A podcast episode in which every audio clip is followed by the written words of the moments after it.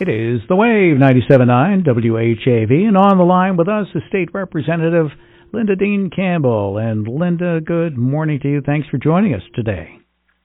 Well, good morning. I'm sitting out um, on my patio, uh, and what a beautiful day it's going to be. So I urge everyone to get outside today if you can before we start getting some uh, colder weather. Um, but it is going to be a gorgeous day. Uh, I know, yeah, it's going to be nice all all weekend long. I I have a feeling that uh, the colder weather is going to be creeping in uh, early next week. Right, and and as well, um, you know, the darkness as well. So we we all need to uh, we all need some uh, fresh air and um, some beautiful weather. So um, I'm very thankful for for this weather coming up this weekend. Yeah, it's going to be very very nice, and uh, it's so nice that you'll want to. Uh, you know, shut down the computer, get off of those Zoom meetings, and uh, you know, spend some time outdoors. You bet. You bet. Well, uh, talking about uh, meetings, whether or not they are in person or on Zoom, uh, lots of stuff going on at the State House, and and I was looking at a uh, at a story uh, just uh, I think it was today's Friday. As I was on Wednesday, I was looking at a story that uh, they were talking about you know, trying to uh, get the budget together for the uh, balance of this fiscal year, but also you got to start to talk about the upcoming fiscal year too. That's that's got to be a tough thing. Yeah, it it it definitely is when um you know, we uh we've been doing these partial budgets which in my mind make a lot of sense. Um why, you know, try and predict um revenue and uh, you know, going out a long period of time. We just we just don't have that certainty. Uh, but I believe the um, the goal is to get a um, after we take care of this fiscal year, right? Pay our bills. Um, I think what we're going to try and do, it looks like we're going to try and do a year long budget um, for for the next fiscal year, and that's going to be challenging. And I don't think everyone's convinced um, that we should do an entire year's budget.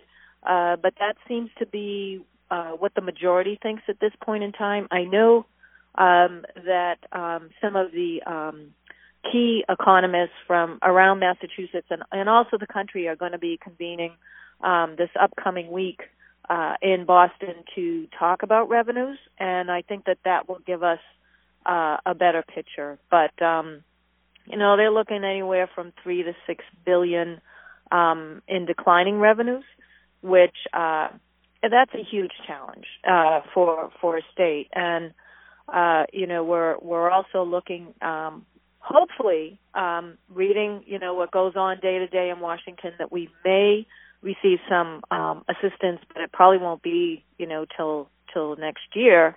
Uh, so that's that's you know very very challenging for us.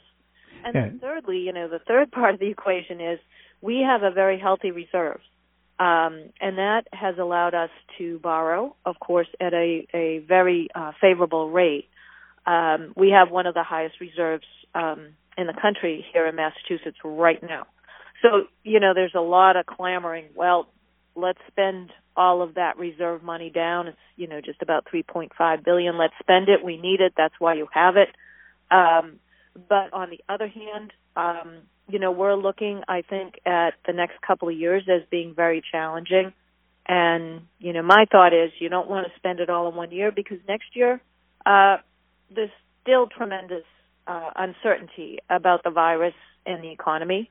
So, um, you know, I'm not in favor of spending that all down in, in one budget cycle. So, uh, it's going to be a complicated budget um, and I think it will be a conservative budget. And you know, it may not be a year-long budget. It, uh, I think, it depends on, uh, you know, what some of the experts have to say um, over the next couple of weeks.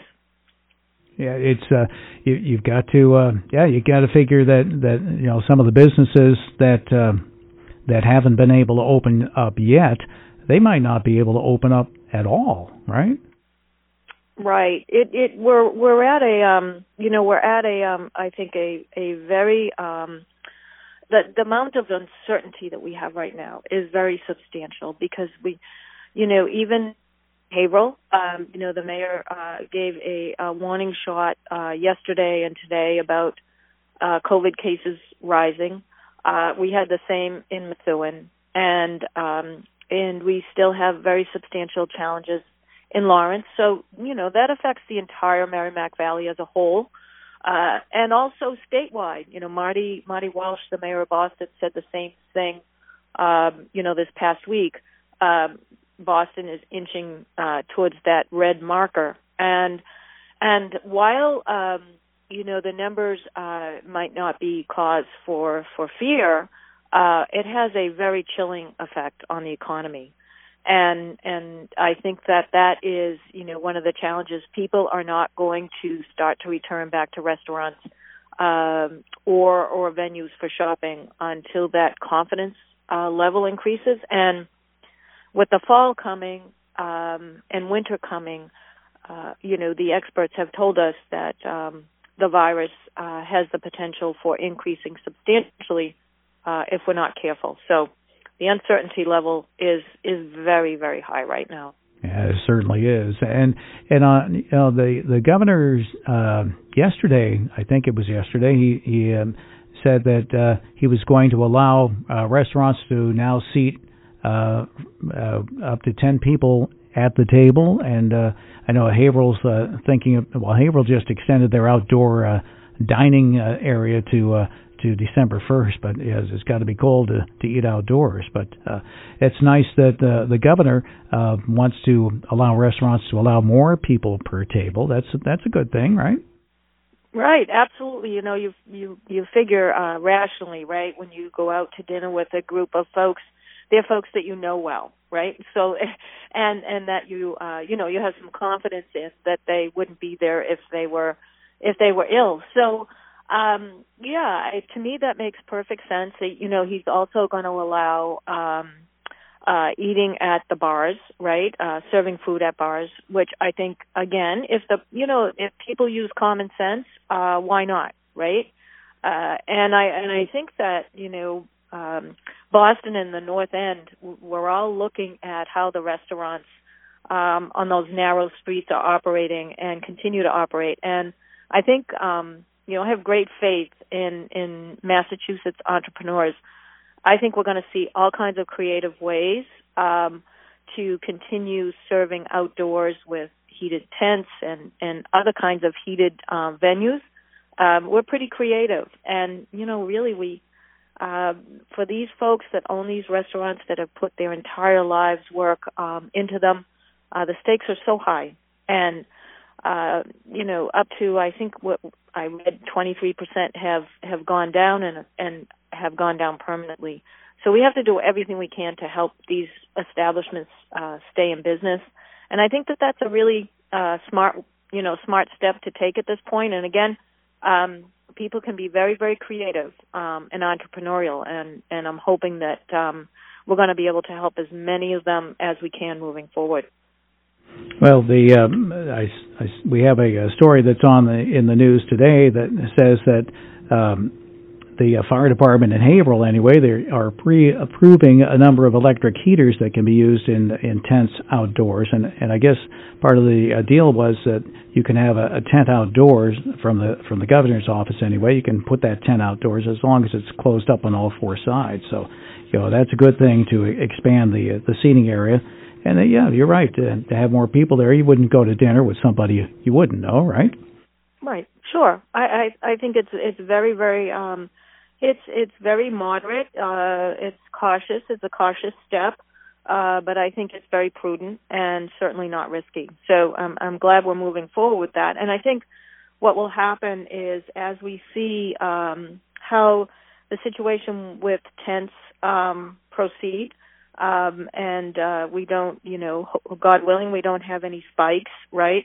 Um, I think that we'll probably see even more rules relaxed so that um, know we can maximize um, you know the space that restaurants have. These these smaller restaurants, you know, where you you go in and Haverhill has so many of them downtown where you know you have a very limited number of seating and you have a bar um but um you know you can't you can't operate on those margins uh when you're that small to start with so i think the you know the seating at the bar is helpful but um we're going to have to do we're going to have to do more to help um, these smaller restaurants, especially um, you know, with some outdoor provisions that um, you know, hopefully we can we can carry through, um, you know, through the winter, um, and that and that will help them survive.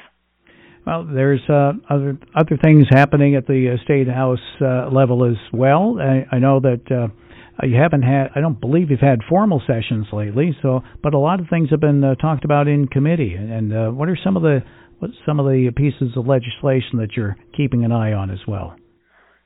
Well, we have a we have a lot of moving pieces right now, um, and I'm so thankful that we decided to extend our session um, formally and that will allow us to take some votes on some major bills that require all of us um, to vote on. Um, and so, uh, yeah, we have, um, you know, we we passed um, an economic development bill in the House, and the Senate did as well. That's got major provisions um, to help businesses, to help communities. Um, all kinds of uh, projects, uh, local projects, are included in that legislation and that is um, in conference committee between the House and the Senate. Uh, there's no doubt in my mind that we will have, you know, a final bill to vote on, which will be an up or down vote that we can, you know, we can send to the governor um, before, um, you know, the end of the year.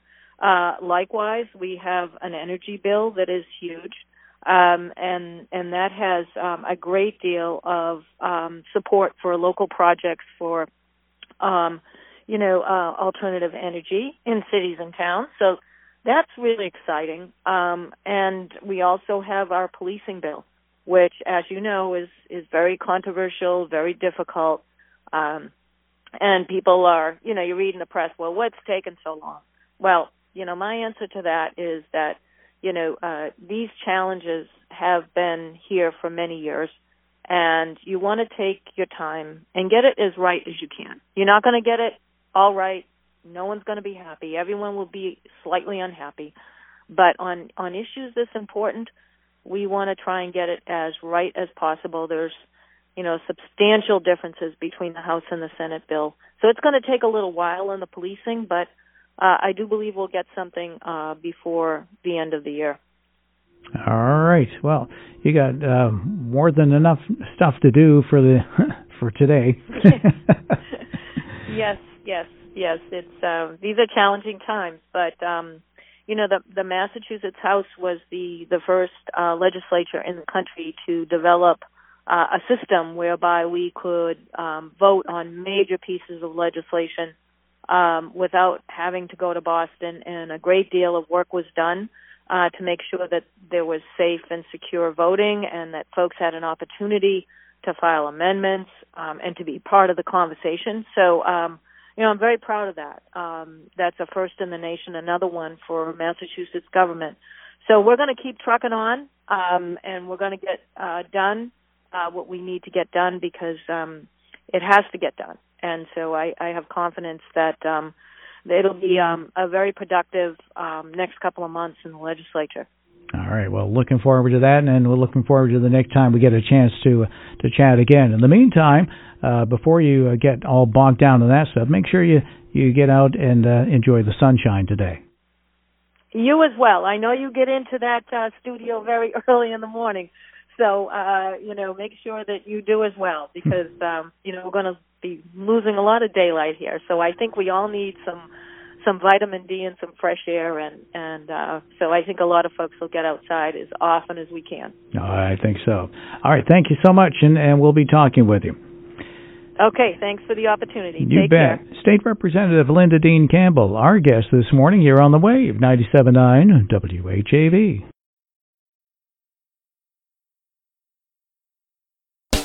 Wake up with Wayne Damon weekdays from 6 to 9 a.m. on 97.9 FM WHAV. Catch the wave. W.